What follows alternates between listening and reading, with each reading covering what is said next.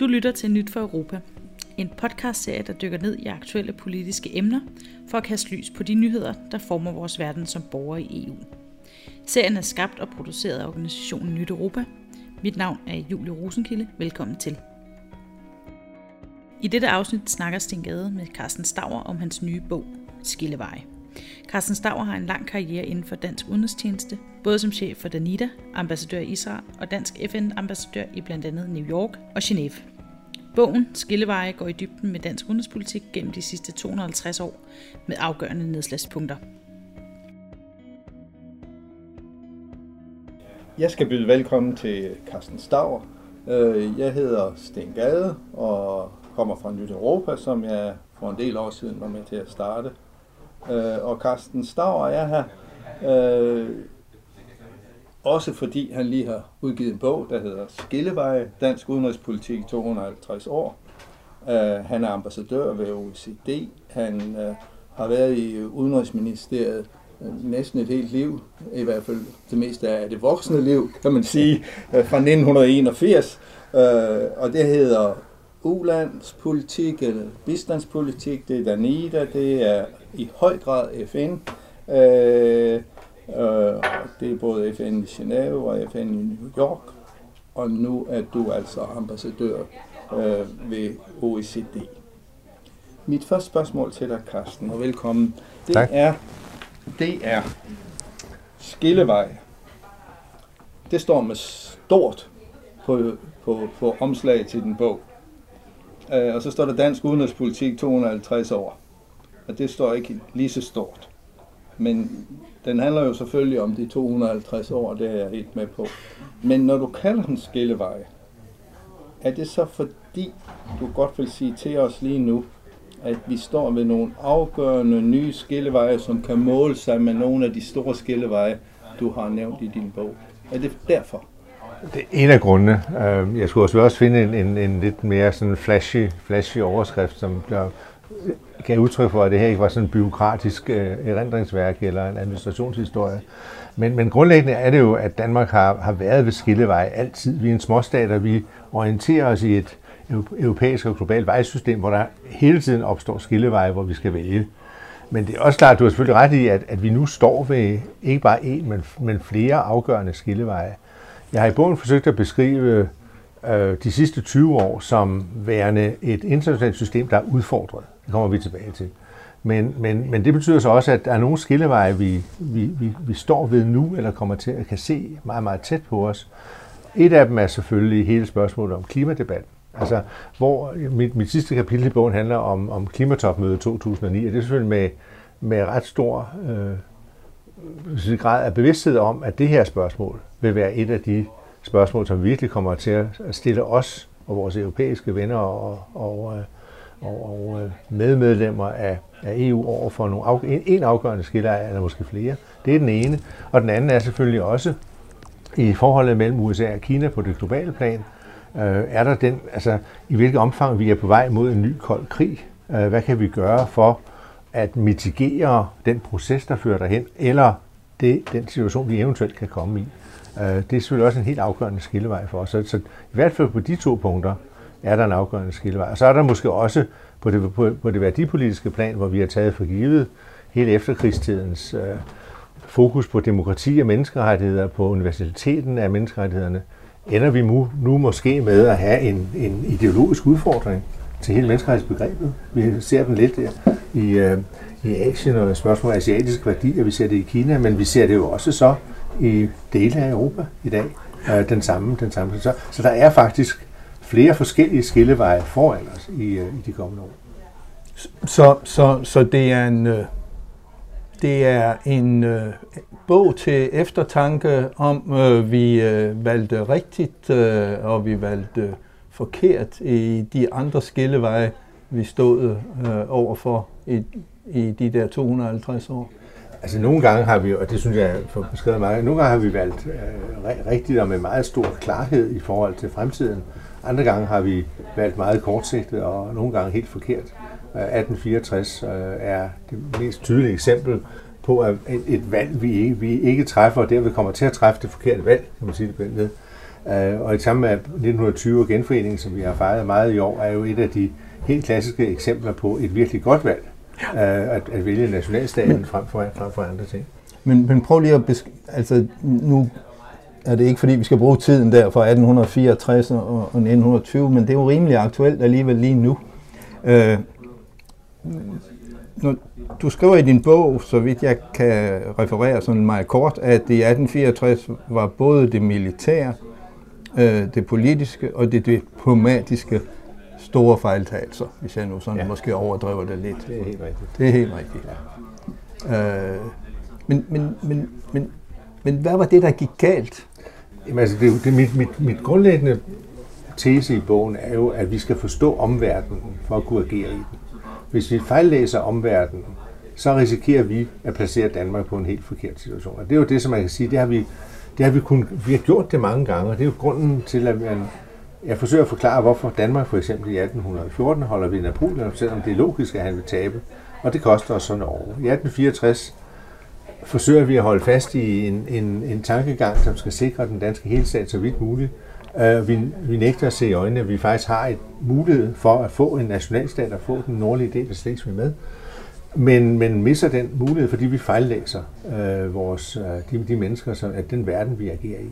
Og det er jo ligesom det, hvor det, det afgørende bliver nu. Hvor meget trækker vi med af, af de erfaringer i småstatens muligheder for at, at manøvrere i systemet. Og de, det, det er jo, altså vi, hele baggrunden for den diplomatiske indsats er, at vi skal kunne læse verden præcist, og vi skal kunne vide, hvad vores interesse i den her verden er, så vi kan navigere i det.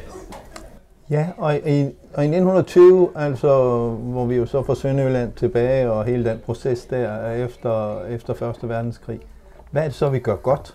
Ja, vi gør godt ved, at vi har, vi har fundet ud af, på net, vores forhold til Tyskland er sådan, at vi altid vil leve med Tyskland som vores nabo. Og Tyskland kan være svagt nogle gange, og det kan være stærkt andre gange. Når Tyskland er stærkt, indtil 1945, var det et problem for os. Så det vi gør, så det siger, vi, vi vil have det, der er dansk, altså der, hvor de dansktalende sønderjyder bor, og vi vil ikke have den del af, af Slesvig, som er tysk sindet. Der kommer selvfølgelig det store spørgsmål omkring Flensborg by, Flensborg havde i 1867 været dansk, så kommer der en masse tysk indvandring i løbet af sidste halvdel af 1800-tallet, og Flensborg er i 1920 en tysk by. Det viser sig ved afstemningsresultatet, hvor 75 procent stemmer tysk i Flensborg. Så er der alligevel lidt nationalromantik i, der er nogen i Danmark, øh, politisk opposition, store folkelige kredse på højrefløjen, ønsker at få Flensborg med i, den, i Danmark. Og det siger regeringen nej til, fordi vi vil ikke have et stort tysk mindretal, der skaber uro omkring grænsedragningen.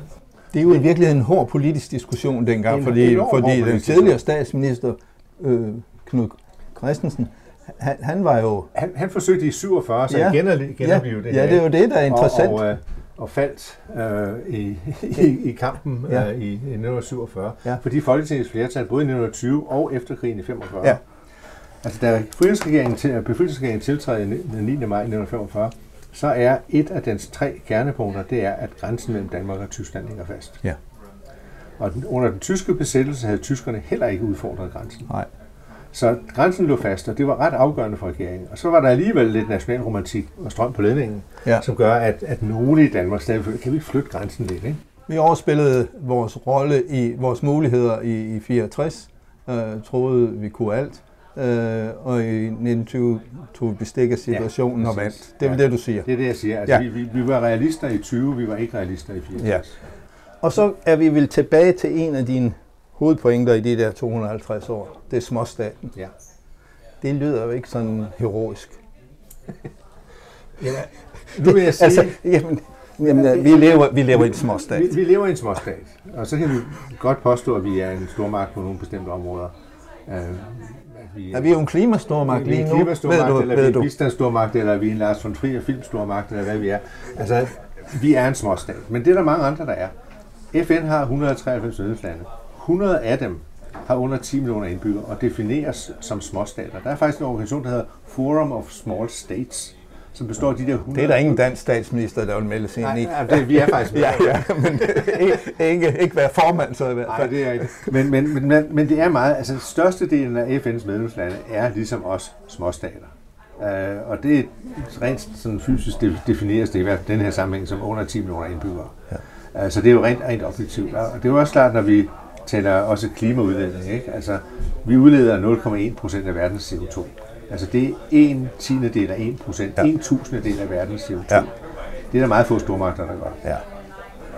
Men, men, men begrebet småstat er jo ikke bare, at vi er en lille stat. Det er også noget andet, synes jeg, når du ja. læser din bog. Ja. Det, er, det, det, det er en forståelsesramme, ikke? Jo. Det, det er jo, altså man kan, jeg mener, man kan definere udenrigspolitik som værende, at det indeholder proaktive elementer og reaktive elementer.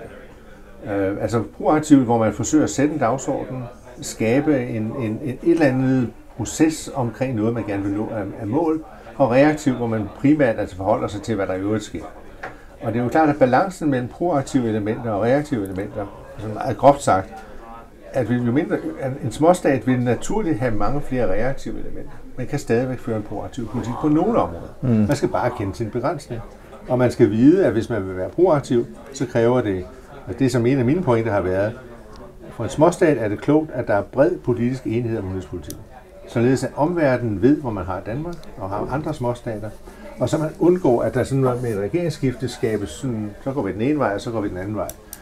Det er et af hele kernepunkterne, og har været det i helt efterkrigstiden.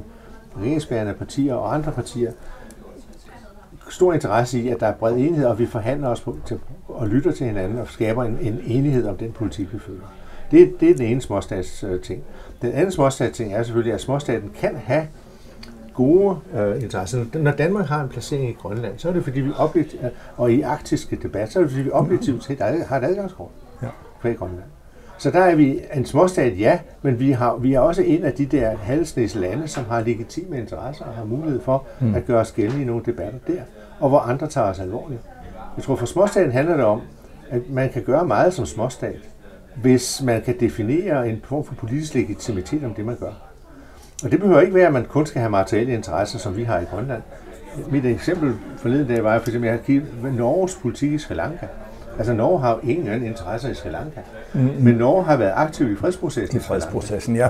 Fordi man definerer, at det her vil vi gerne spille en rolle. Her putter vi ressourcer af. Her, mm. her engagerer vi os på mm. det lange træk. Mm. Her opbygger vi et kendskab til processen og til aktørerne, og her forsøger vi at hjælpe. Og det tager omverdenen alvorligt, fordi det er alvorligt med. Hmm det er ikke sådan en, en have-politik og en, en pressemeddelelse, der går ud om, at nu er, er vi engageret. Det, det, man putter ressourcer i det. Ja. Så på den måde kan man have både ideelle interesser og være proaktiv der, man kan have stærke materielle interesser og være proaktiv. Altså når vi har haft en adkomst omkring de baltiske lande, så er det selvfølgelig fordi, vi er et Østersøland, og vi har nogle interesser mm. i Østersøen og i vores og, og har vist, at det var en høj prioritet. Det var en høj prioritet, og det var jo, som i min bog, er det jo nok måske stjerneeksemplet på i nyere tid, at vi har forfulgt en, en, en, linje, ja. som skiftende regeringer har, har, har lagt til grund ja. øh, i, fra, fra den kolde krigs ophør og frem gennem 90'erne og frem til EU-medlemskabet ja. i 2020. Ja. Så der er, altså, der er muligheder for det, men du skal bare være klar på, som min hele pointe om det at være småstat er, der er grænser for, hvor mange bolde man kan have i spil samtidig. Og der skal man vælge, det er selvfølgelig et politisk valg. Ja. Hvad er det for nogle sager, vi særligt vil gå ind i at være proaktive på? Og så på andre områder vil vi bare være reaktive. Og forsøger at navigere. Og, og, og, og følge med, eller sige yes? Ja, altså i nogle... Er det det? Er det det? I nogle tilfælde, altså det, det er klart, at der er en masse områder i den daglige politik, hvor man siger, at Danmark har ikke specielle interesser her. Vi er enige i, hvad, hvad de andre er enige i. Altså, ja. det, sådan er det jo på masser af områder. Altså, en af mine gode venner, der, der har været minister, øh, han sagde engang, at øh, det er egentlig utroligt, at øh, man skal ikke altid være glad for at få en opringning fra, fra Washington, fra, fra, en, fra en minister i Washington, fordi forventningen er, at man siger yes. Er det, er det småstatens rolle også? Nej, men, men, men nej, det vil sige mere småstatens rolle. Altså nu, uden at afsløre nogle, nogle hemmeligheder, så kan jeg jo godt sige, at jeg sidder som OECD-ambassadør nu, og et af de store punkter, som vi har på dagsordenen, det er OECD's budget for 2021 og 2022. Og det er noget, som mange lande går meget op i nu. men som man må sige, hvis man er helt sandfærdig her, at set for Danmark, om OECD's budget stiger med 0,5 procent i forhold til det nuværende i de næste to år, er ikke sådan noget helt afgørende for os. Og det har vi ligesom defineret, truffet en politisk beslutning om. Det her, vi kan leve med det, som de andre kan blive enige om. Og det melder vi så klart ud. Så det vil sige, vi, vi melder os lidt ud af kampen, og så må nogle andre kæmpe ja. den. Ja. Øhm, og det er jo meget naturligt, at man koncentrerer ja. sin indsats om ja. det, man, man, man synes er, er vigtigt. Yes. Småstat med hele den ramme, du har lavet her.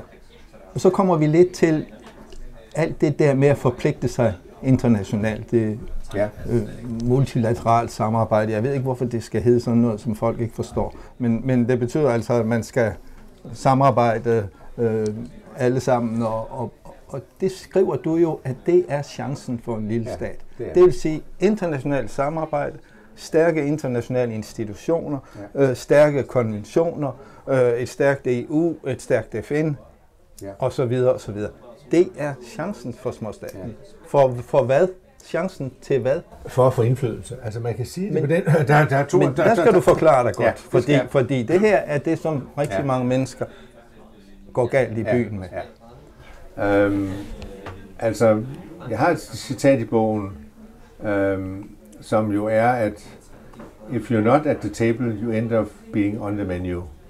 Altså forstået på den måde, at det at være med i det internationale samarbejde er muligheden for at undgå, at der bliver truffet beslutninger, som er til skade for os selv. Det er som det første, do no harm. Ikke? Altså, vi vil gerne undgå, mm. at, at andre lande træffer beslutninger, som er til skade for Danmark. Derfor er det en fordel for os at være med ved bordet. Men derudover man siger, at det internationale samarbejde har, har som sin, sin hovedopgave, punkt 1, at være baseret på vedtagende normer og standarder og spilleregler. Det vil sige, der er lys i rummet, når vi vedtager, hvordan vores forhold til hinanden skal udvikle sig. Og det kan godt være, at vi ikke får vores, vores holdninger igennem på, på en hver mulig måde, men vi har en interesse i international, altså at vi har et internationalt retssystem og en international normdannelse, som øh, er åben og transparent, og hvor på en eller anden måde ret slår magt. Hvis det er ren magt, så vil de store lande altid have deres overhånd. Jo mere vi kan gøre det her baseret på en aftalte normer og standarder, jo større indflydelse har vi. Det er den ene ting. Den anden ting er, at i det multilaterale samarbejde, der udjævner vi lidt forskellene mellem landene. Det har været, hvis vi skal sige, da jeg kom til udenrigsminister for mange år siden, så var hovedbudskabet omkring EU at det var en multilateralisering af vores forhold til Tyskland. Frem for at gøre det dansk-tyske forhold til et forhold mellem den stormagten Tyskland og småstaten Danmark, så foregik en stor del af det her forhold nu i en multilateral ramme, et rum med andre lande omkring bordet også, og lys i rummet. Således at det dansk-tyske forhold ligesom blev reguleret i en bredere ramme, hvor, hvor vi, vores, blev, vi blev større. Vi blev større, end, Tyskland blev lidt mindre, ja. fordi vi, altså hele tendensen i det multilaterale, det er jo, at selvom man kan stemme, og nogle gange skal stemme om ting, så er der en tendens til, at vi vil gerne blive enige om noget. Og så er det, at man har muligheden for, hvis småstaten gør det fornuftigt, at få lidt større indflydelse, end man ellers vil have, og stormagterne taber lidt indflydelse. De får så også til gengæld. Men, men det er gradbøjning, du ja, laver. Ja. Det er altså ikke et enten eller. Nej, det er ikke et enten eller. Øh, stormagterne vil stadigvæk være stormagter, ja. og småstaterne vil stadig være småstater, men vi har en mulighed for at nivellere lidt op. Du, du skriver i din bog, at øh, faktisk til sidst, for det er næsten en konklusion, i sidste ende handler det internationale samarbejde derfor om at bevare vores mulighed for at være os selv i det nødvendige samspil med andre lande og folk. Ja, det er rigtigt. Det er jo det, er jo men, det der er helt kernen. Men, men være sig selv, det vil være i disse her tider, ja hvor, hvor, hvor vi har corona-erfaringer, og folk måske oplever, at det er nationalstaten, øh, det er en stærk uh, Mette Frederiksen, det er en, det er en stærk statsminister, det er, det er, at vi bruger hele arsenalet, hvad, hvad, man, hvad man kan, både økonomisk og politisk uh, i sin nationalstat, at det er det, der, det er det, der redder os lige nu. Det, det er jo en oplevelse, som mange mennesker har. Jeg ved det godt. Altså, jeg siger i men, bog, men du siger jo det modsatte jeg næsten. Siger, jeg, jeg siger, at der er ingen modsætningsforhold mellem en stærk nationalstat og et stærkt internationalt samarbejde. Tværtimod kan man sige, at hvis man har et internationalt samarbejde uden en stærk nationalstat, har man ingen til at implementere eller til at gennemføre de internationale beslutninger. Nej. Så jeg ser det to, to ting, der er absolut forenlige. Er de også forenlige i, i coronadiskussionen? Det er de jo. Altså, corona er, er jo, og hele taget pandemier, jeg siger, det er et skoleeksempel på behovet for internationalt samarbejde. Ja, fordi, men, det, men vi har ikke gjort det. Vi har ikke gjort det, vi har ikke gjort det, fordi altså, alle verdens lande øh, følte behovet for at handle med det samme øh, og, og, og, og, gøre, og gøre det nationalt. Øh, og det forstår man godt, når man, når man ser en, en, en sky, der truer. Men så er det også klart, at så er næste skridt selvfølgelig også internationalt samarbejde. Vi får ikke en vaccine ved, at Danmark går alene. Nej. Vi får en vaccine ved, at alle de her forskellige spor, der kører internationalt, får lov til at udvikle sig, og vi samarbejder, og vi, vi deler oplysninger, således at vi får vaccinen hurtigere. Ved I hvad, så vil der være mange, der siger, jamen så kan vi godt forstå FN eller WHO og så videre. Det kan vi godt forstå. Ja. Det kan vi godt forstå. Ja. Men hvad med EU? Hvad skal EU så nu blande sig for det? Hvis jeg må prøve at, at tage ja, det aktuelt, ja, ja. så da vores sundhedsminister skulle til det første møde om corona, mm. så sad jeg jo der, som ikke helt tænkte ligesom ham. Så sad han og sagde i radioen i avisen, øh, men, men, vi, men EU skal jo ikke bestemme noget heldigvis, altså om, om, om, ja. om, om, om det her. Men, men, men det holder vel ikke? Altså det er jo klart, at sundhed har været et af de områder, der har været mindst udsat for skal vi sige, EU-koordination. Ja, der er jo nærmest ingenting. ingenting. Fordi og, det har vi jo troet ja, og, og snakket om og sagt, det var vigtigt, at vi gjorde det selv. Men man kan jo bare tage et, et, et konkret eksempel som, som, som værnemidler.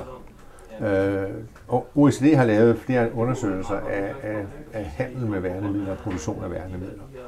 Øh, og der, der er det jo klart, at en af, en af de umiddelbare konklusioner, som mange lande drog af coronakrisen, var, at nu skal vi alle sammen til at producere værnemidler. Så vi har en produktionskapacitet og nogle lagre af masker og visirer og alt mellem himmel og jord. og det kan man, den linje kan man selvfølgelig godt vælge. Den er ikke voldsomt økonomisk rationel. Nej. Øh, fordi vi kommer til at betale meget høje priser for at producere og have en produktionskapacitet, som ikke bliver anvendt. Det vil sige, så er der mange andre muligheder, man kan lave. Man kan etablere planer for hurtig omstilling af produktion, så vi hurtigt kan komme i gang med at lave værnemidler. Eller man kan lave nogle aftaler for eksempel på, på regional plan, og det her EU kunne komme ind i billedet og sige, lad os, lad os lave nogle aftaler omkring øh, produktionen af lager for værnemidler, som kan gælde for fælles europæisk plan, og man kan aktivere, når man får brug for det. Men, ja. men det er jo også ved at være på vej, og ja. der kan man jo også høre en, øh, en dansk regering øh, være positiv over ja. for det, selvom de for få måneder siden virkelig mente, at de skulle ud og forsikre os alle sammen om, at EU ikke skulle bestemme, ja. så skal vi nu lave noget i fællesskab. Det er jeg jo helt enig i, øh, men men er det så fordi, der har været en brændende platform her på den her EU-politik? Er det, er det fordi lokummet brænder, at, at, vi, øh, at det nu bliver accepteret? Jamen, jeg tror, det er jo også en, en, en, en analyse af, hvordan økonomien i det her er. Altså man kan jo bruge millioner, måske endda milliarder af kroner på at producere og have kapaciteter, som man vil kunne spare mange penge på ved at, ved at gøre det på en anden måde, rationelt at gøre ting i fællesskab.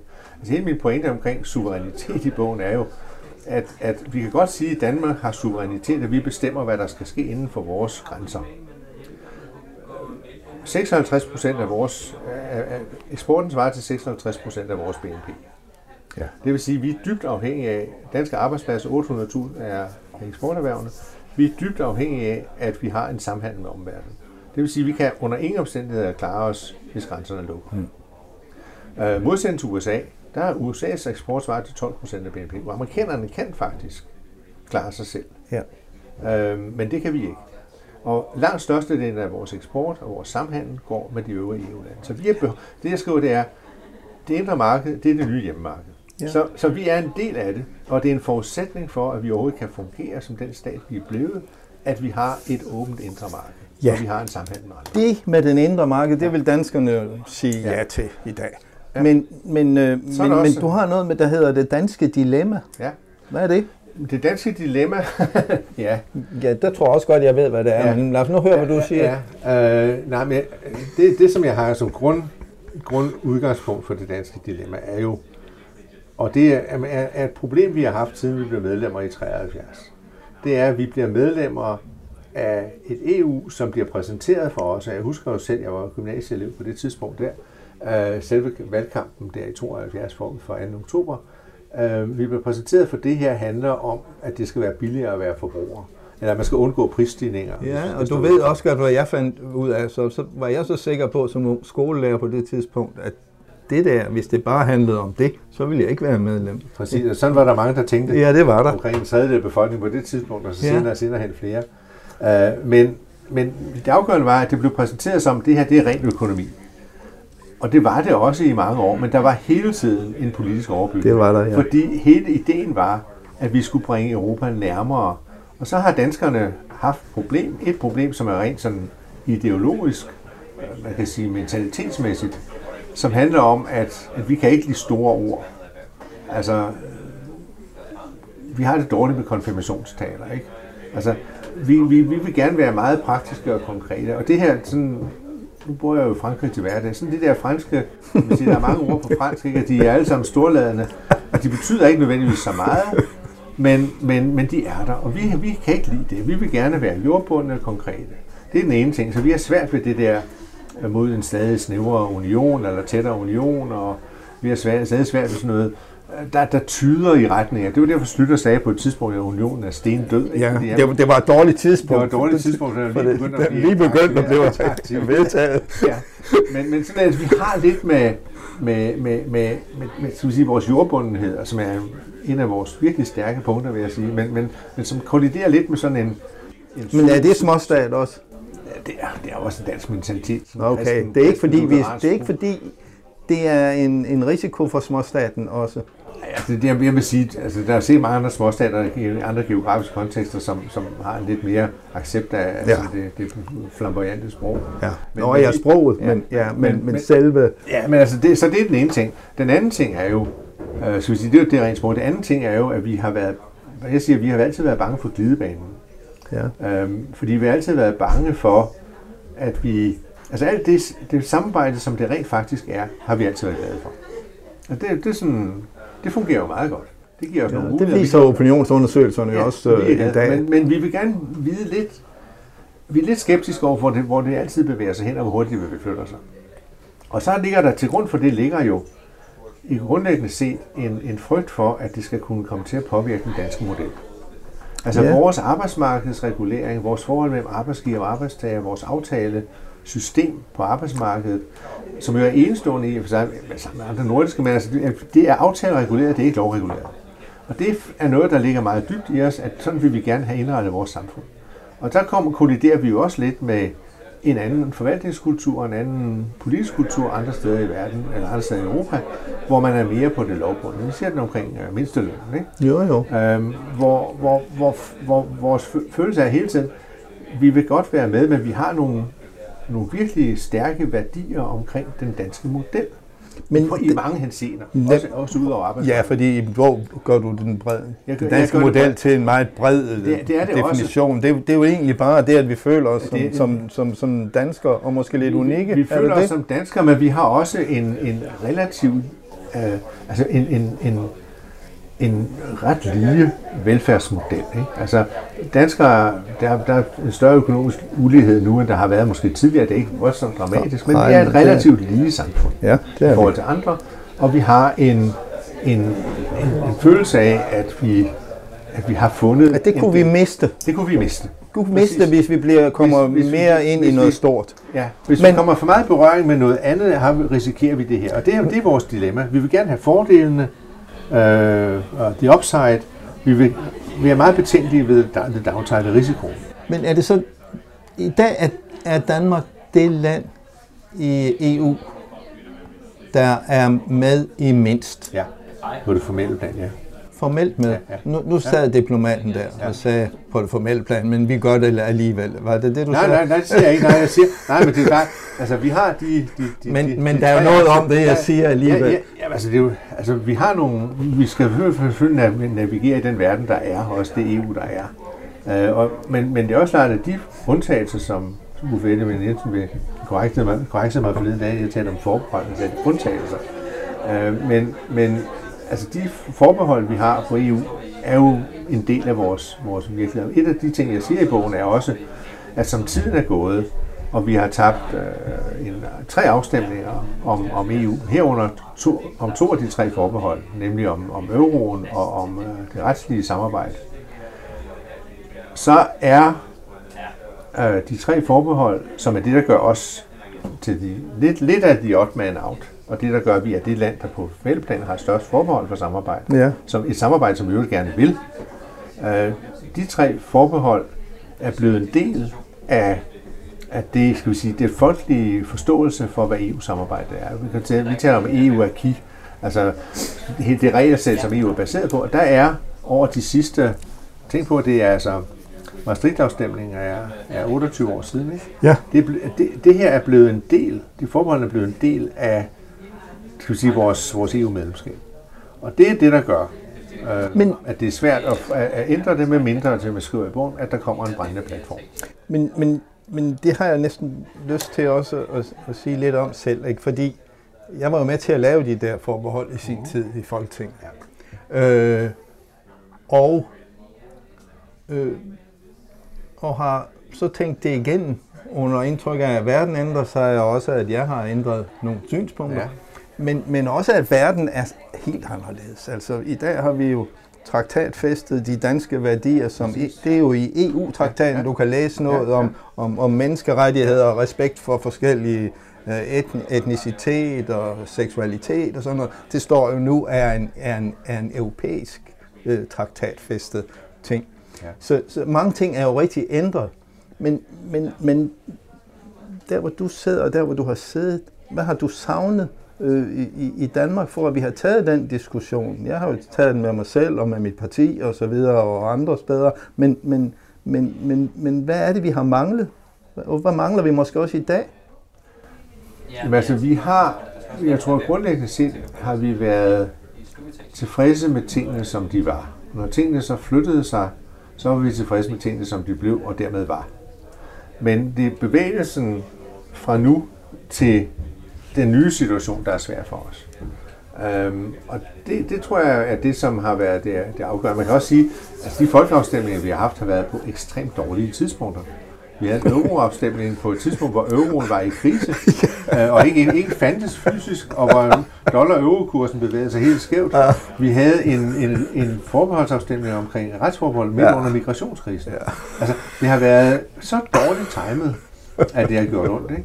Ja. Øh, men, men bag det ligger også, at når du stiller, altså du, mange gange går det ind i de her, øh, de, de afstemninger, vi har haft, de tre afstemninger, vi har haft og tabt, øh, set fra regeringens side og fra Folketingets flertal, med i situationer, hvor, hvor opinionsundersøgelserne viser, at der er stor øh, tilslutning til, at vi ophæver et forbehold. Og så taber man i hvert fald til 15 procent Absolut. øh, af, af, af, vælgerne undervejs i kampagnen. Og ikke fordi modargumenterne er voldsomt stærke, hvis jeg Nej. skal sige det, men mere fordi folk bliver lidt usikre og siger, men det går jo meget godt, som det er. Hvorfor skal vi rokke? Hvis både nu er der nogen som helst grund til at gøre noget, er, vi, er det ikke meget godt, vi bare fortsætter, som vi er? Og så har de jo lidt ret i den forstand, at hver gang man så alligevel ikke har, har, har, har, har vundet en folkeafstemning, og- altså retsforbeholdet, ikke? Ja. så går I diplomater, altså nu Ja. ja. får du skylden for alle Ja, ja, ja, ja. diplomater, så går diplomaterne i gang med at reparere og reparere og sige, at vi kan alligevel få det hele til at lykke, så laver vi særaftaler, så laver vi dit, så laver vi dat,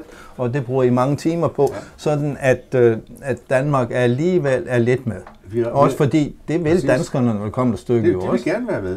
Men, Ja. men jeg siger bare, men, men er det ikke med til at mudre det en lille smule? Jo, men det er jo en, den forpligtelse, som en regering har. Jeg er enig altså, i hvis det. Man, hvis man kommer i en situation, hvor det går skævt, så er det jo forpligtelsen at forsøge at rette det op igen. Det er sandt. Altså, det, det, det, det kan ikke, det er ikke sådan en masochistisk udenrigspolitik. Men, men de, der har stemt nej, vil måske ikke sige, at der er noget, der skal rettes op, hvis du forstår. Det er rigtigt, men, men, men, men altså, der er jo ikke, altså, hvis vi går tilbage til, til, til RIA-afstemningen i 2015, Det er den om retsforbehold. retsforbeholdet, øh, så var der jo, altså, den blev jo ført øh, på, altså det der var slagordet, var jo meget, vi skal kunne fortsætte det europæiske politisamarbejde. Ja. Der var meget få danskere, tror jeg, som var imod europæisk politisamarbejde.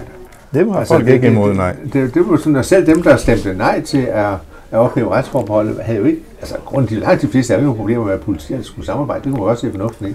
Ja. Men man, man synes, det var lidt en besværlig model, der var fundet, og man forstod ikke helt, øh, hvorfor man skulle, skulle gøre det på den her måde. Og måske, og så var der nogen, der sagde, det kan vi godt fortsætte alligevel. Og der var skabt usikkerhed om det, og så er det, når man er usikker på noget, så er det bedste, det er at fortsætte det tingene, som de er.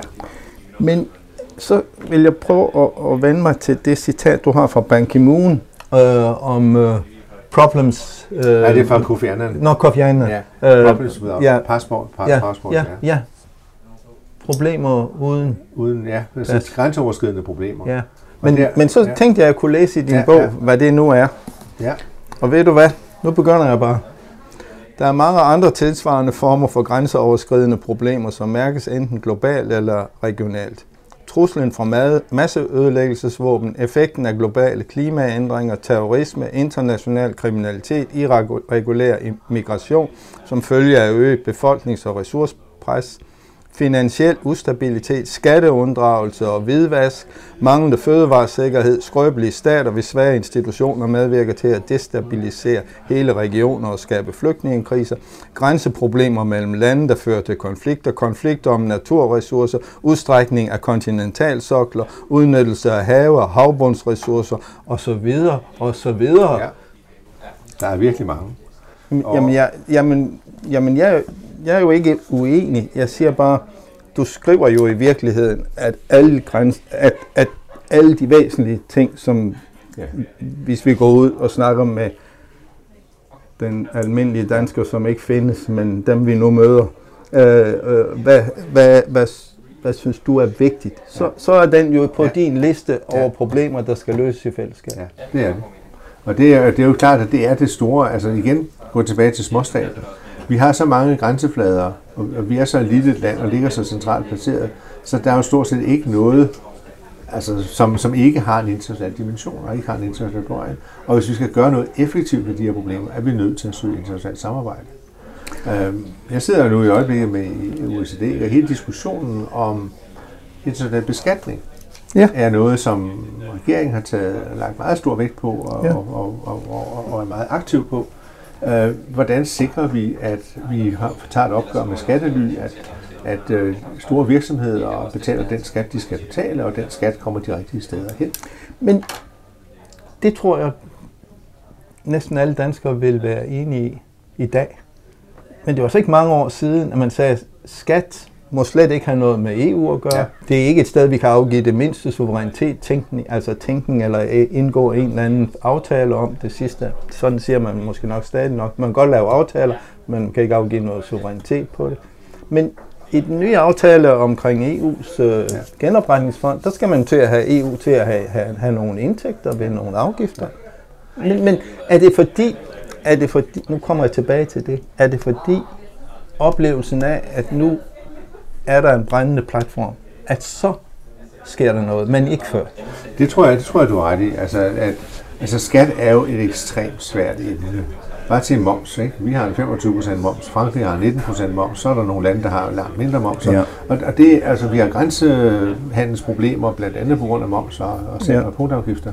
Så, og, og skatstrukturen, altså i Danmark betaler vi høj indkomstskat, i Frankrig betaler man næsten ikke noget indkomstskat, man betaler sociale bidrag, som er, altså, så, så, så du konstruerer... Bare, bare, bare 15 km herfra i København til Sverige, så er der også en forskel. Så er der en forskel, og, der, og derfor er det jo, altså folk får jo grå hår i hovedet ved tanken om, at kan vi på nogen måde supplere for eksempel det indre marked, vi har, med en eller anden form for øh, tilpasning af skattesystemer. For ja. det er så grundfæstet nationalt, at folk får forståelse for det system, de har. De har stor skepsis over for at lave det om.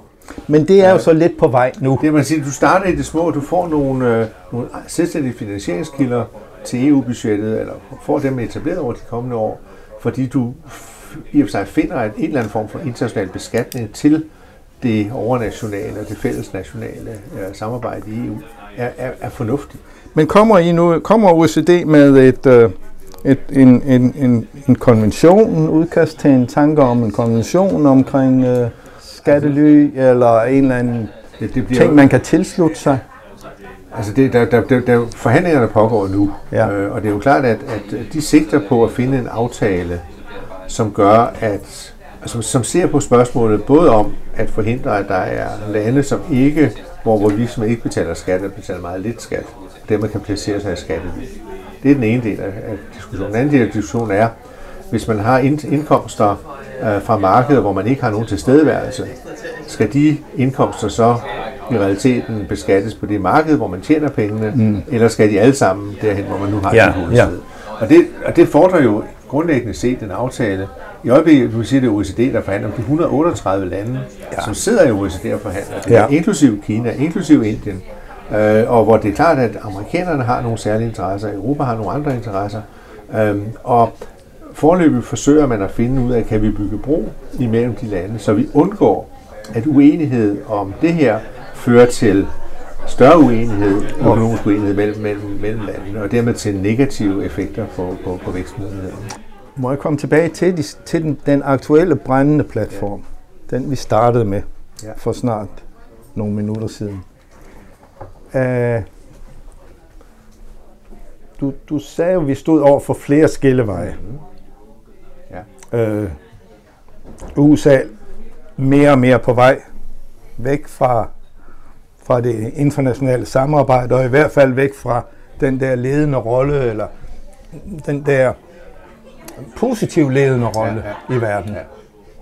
Ja. Uh, I forhold til de værdier, som, som vi lægger vægt på, menneskerettigheder osv. Krisen i, i, i EU omkring de samme værdier osv. Uh, Kina, Putin, ja. migrationstruslen. Hvad vil du sige er svaret for småstaten nu? Jeg skriver jo meget klart i bogen, at, at, at altså jeg ser jo meget i høj grad verden. Jeg fører, fører, fører det tilbage til Jalta-konferencen lige efter 2. verdenskrig, hvor vi havde de tre store, og det var så britterne, amerikanerne og øh, Sovjetunionen. Øh, det var Truman, og det var øh, og det var, nej, det var, i Jalta var det, var det vel Roosevelt og det var, Stalin ja, og Churchill. det var det, ja. Uh, og så i Potsdam blev det så Truman ja. og Attlee og Stalin stadigvæk. Uh, men de tre store var ligesom der, den koncert, som, eller den, den gruppe, som ligesom havde ansvaret for, hvad, det, hvad gør vi nu i efterkrigstiden. Og det må sige, min, min, min påstand her er, at hvis vi skal finde de tre store i dag, ja. så hedder de stadigvæk USA, så hedder de Kina og ikke længere Rusland eller Sovjetunionen, og så hedder det også EU. Ja. Øh, og, og dermed siger jeg jo også, at det er den, den europæiske samling og den, det EU som institution, som vi har en interesse i fra den side, både at være aktiv i og, og styrke. Og styrke. Ja. Ja. Og så er det klart, så har vi så et problem, hvis man så taler forsvars- og sikkerhedspolitik med, at britterne har forladt. Så lige præcis på det område, vil man have stor brug for, at EU sammen med Storbritannien øh, finder en løsning, fordi en, en særlig forsvar. En særlig omkring forsvar og sikkerhedspolitik, øh, og det tror jeg også, britterne grundlæggende set vil have en interesse i. Så, så det opfatter jeg ikke sådan på det. Det er meget svært at se, hvad, om de har, hvordan deres interesser er nu. Ja, det er rigtigt, men, men, men, men, men det er jo altså, den fransk-britiske aktie tror jeg stadigvæk vil være der i, i, i mange henseender. Ja, okay, okay, okay. Men, men det må vi se hen ad vejen. Det er ja. klart, at det har været en stærk, stærk men, men, men pointen er, de, de skilleveje, som jeg prøver at rise op, ja, og som du selv ja. sagde i starten, de fører alle sammen i din opfattelse ja. til, vi må have styrket det europæiske samarbejde. Ja, det er det. Det er for småstaten, som har en plads ved bordet, som har muligheder og som har ressourcer til at ville være påvirke de politikområder, der særligt har betydning for os, der er det europæiske samarbejde vejen til det internationale samarbejde. Det betyder ikke, at det er det eneste, vi skal gøre. Vi har også som Danmark en interesse i at, at være Danmark og, og prøve at påvirke forskellige ting. Jeg har den, den jeg har altid sagt, øhm, at jeg, er en stor beundrer af egyptisk diplomati. Fordi Ægypterne har, har de fået et første måde meget, meget dygtig udenrigstjeneste. Men de er også sådan, de kan tage forskellige kasketter på alt, alt efter hvilket tidspunkt på dagen der er. Ikke? Vi starter om morgenen ved at være et afrikansk union, så bliver man arabisk liga, så bliver man øh, øh, organisationen af islamiske stater, så bliver man øh, Mellemøsten, så bliver man, man, man, man, bliver man alliancefri lande. Altså Ægypten har, man, man placerer sig godt og fornuftigt i alle mulige internationale sammenhænge og har legitim interesse i at være der. Vi er ikke Ægypten, og vi skal heller ikke være Ægypten, men, men vi har stadigvæk ud over EU-samarbejdet, som er det fundamentale for Danmark, den vores hovedkilde til indflydelse der har vi selvfølgelig også nogle interesse i at fremme nogle særlige danske værdier, særlige danske synspunkter, og gøre det mere bredt i det internationale system. Ja, og det har vi jo blandt andet FN til, og det er jo det, du har siddet meget ja, på. Ja. Øh, nu har vi koncentreret os meget om, om EU og Europa og så videre, mm. men, men lige her i, på, på slutningen øh, lidt om, øh, om FN og småstaten, fordi din pointe er jo, at, at, at at småstaten, når den arbejder sammen og så videre, så har den, er den meget større, end den ellers ville ja. være. Er vi så store på de punkter, som, som, som vi vel selv vil prale lidt af, altså ligestilling, øh, øh, for nu at tage skiftende regeringers ja, ja, ja, forsøg på ja, ja. at prioritere mm. øh, vores indflydelse i verden, øh, bistand, øh, forhold til ulande, øh, klima eller øh, vedvarende energi. Det er vel de tre, som man kan identificere kan være, at du har nogle andre har, menneskerettigheder. Ja, altså jeg har jo... Men, som, men er, de på vej, er vi på vej op, eller på vej ned af de der områder? Du må gerne tilføje. Jeg, jeg, vil, jeg vil sige, at mit, mit bedste eksempel på, hvad man kan sige, er småstatens muligheder i FN, det har været et spørgsmål om torturbekæmpelse. Nå. Fordi det startede slutningen af 80'erne med Inge Genefke og Amnesty's lægegruppe, førte ja. til RCT, der nu ja, ja. til ja. i RCT. Udenrigsministeriet engagerede sig for 30 år siden i FN-arbejdet omkring bekæmpelse af tortur. Vi var med til at lave torturkonventionen. Vi har været medlem af torturkomiteen. Der, der er nu en dansker, der er formand for torturkomiteen i FN. Vi har puttet masser af ressourcer, penge, men også intellektuel kapacitet og arbejdskraft og samarbejde med med, mellem den europæiske torturbekæmpelse og den internationale torturbekæmpelse. På sådan en måde, så vi har, og det er også der fremlægger resolutioner i FN om tortur, så, så vi har på det område, ligesom det er et beskedent område, men ret ja, ja. fundamentalt for ja. menneskerettighederne, har vi påtaget os et lederskab, som har varet i hvert fald i 30 år og fortsætter.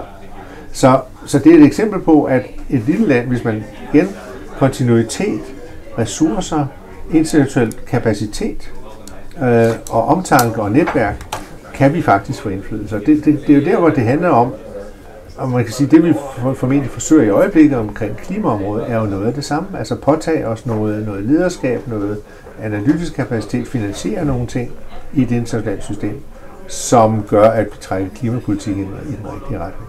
Og det er jo altså der, hvor vi, hvis vi nøje vælger ud, hvad er det for nogle områder, vi vil arbejde med, og vi har et bredt politisk flertal i ikke bare i Folketinget, men også det danske folk, for at her skal vi engagere os i så har vi nogle muligheder også som småstat i FN.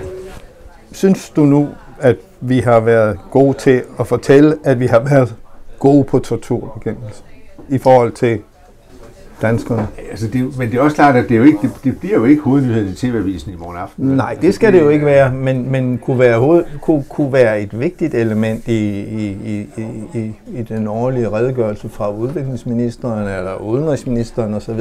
Og jeg tror også, det står der.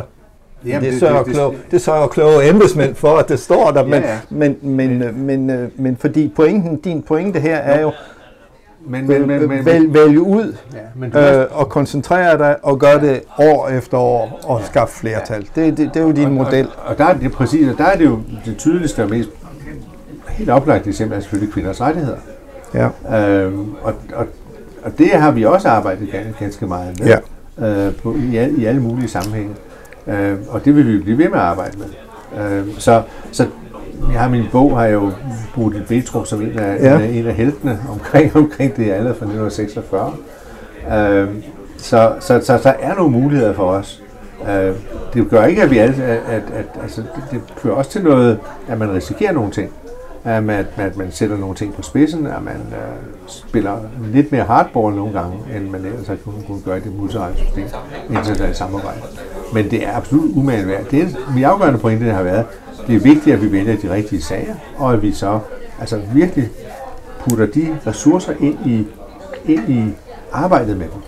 Inddrager danske civilsamfund, det danske samfund, Folketinget, øh, og, og medlemmerne af Folketinget, som, som man forstår og, og accepterer er med til at, at bære den her indsats fremover. Også gør det i internationale parlamentariske unionssammenhæng og meget, meget andet, så, så vi får en bred folkelig forankring, en bred politisk forankring af de her ting. Altså jeg har nogle gange sagt, at og man, man, man overrasker nogle gange mellem sine kolleger ved at sige, at nu for eksempel, at tage, tager på spidsen spørgsmål om abort, som jo er et politisk enormt kontroversielt emne i alle andre lande, ja. er det jo stort set ikke i Danmark. Øhm, vi, vi har en situation, hvor der er meget, meget bred politisk enighed i hele Folketinget om, at det her er et spørgsmål, som er den enkelte kvindes valg, og det er der ikke nogen andre, der skal blande sig. Øhm, og det er jo noget af der, hvor man ligesom kan med, med den baggrund har vi jo så også nogle muligheder for at have en, en, en, en højere politisk profil udadtil, end i lande, hvor det her er et meget politisk kontroversielt spørgsmål, og hvor regeringen derfor også i sin udenrigspolitik skal være meget, meget mere forsigtig, end vi kan tillade os at være. Ja. Jeg kunne tænke mig at slutte med et spørgsmål, som, som du skal svare kort på, men som du ikke har lyst til at svare kort på. Øh, og det er, øh, inden for de sidste øh, 25 år hvad var det for, hvad for en skillevej, vi stod ved, hvor vi ramte rigtigt, og hvor vi ramte forkert. Og det er jo lidt farligt for dig, for du er jo stadig i job og alt muligt. Men, ja. men hvor, hvor ramte... Jeg har jo læst din bog, så jeg ved godt, der kommer tilbage, så hvis mm. der er mm. noget af det, du ikke helt siger, for jeg synes, ja, ja. du antyder det jo også rimelig klart nogle steder. Hvor gjorde vi det rigtig godt de sidste 25 år? Hvor vi valgte rigtigt, da vi stod ved nogle skilleveje, og hvor gjorde vi det dårligt, eller ikke godt, eller problematisk? Altså, ja, det er jo klart, at de to steder, hvor man, når man læser sidste del af bogen, de fire kapitler, der handler om tiden fra 2001 og frem efter, så er der jo to ting, i hvert fald når jeg selv genlæser det, som er tydelige. Og så er og hvor der er diskussioner i bogen om begge to. Ja. Det ene, det er EU-udvidelsen i 2010. Ja. Vi tager The Big Bang. Vi tager 10 nye medlemslande. Ja. Er det rigtigt, var det rigtigt, eller var det forkert? Skulle vi have stillet større krav? Skulle vi have gjort det langsommere? Skyldes de problemer, vi nu har med Polen og Ungarn, at de kom for tidligt og for billigt ind i EU? Øhm, jeg har tænkt meget over det. Jeg, jeg tror stadigvæk, det var den rigtige beslutning. Jeg tror, altså, jeg tror ikke, vi havde været bedre stillet, hvis vi ikke havde truffet den beslutning. Så, så den der måde at sige, muligheden for at samle og hele Europa er der i 2002. Ja. Den tager vi. Ja. Og så er der en vis risiko forbundet med det. Det må vi håndtere selv. Så det er jo, det er jo den, skal vi sige, den, den, den gode beslutning, at vi går så helhjertet ind i den EU-udvidelse. Også fordi det er honoreringen af vores øh, samarbejde med de baltiske lande, øh, helt tilbage fra, fra, fra slut 80'erne. Den, den, den problematiske ting er selvfølgelig Irak-krigen. Øhm, og det, det er også klart, at der har vi et, et problem i og med, som jeg også gør meget redde for i bogen, at begrebet FN-forankring forbliver uklart hele vejen igennem. Og FN-forankring jo er kernen til den folkelige accept af Iran. Hvis man har FN-forankring, er det danske folk med i et engagement, men det også militært i Iran. Uden FN-forankring er det danske folk det ikke. Og det, der bliver problemet, er, at vi ikke definerer, hvad FN-forankring er, før, eller regeringen ikke gør det før meget sent, og at man så kommer ud på en, på en måde, der i og for sig undsiger selve tanken omkring FN-forankring. FN-forankring er jo heller ikke til at forstå. Forankring. Nej.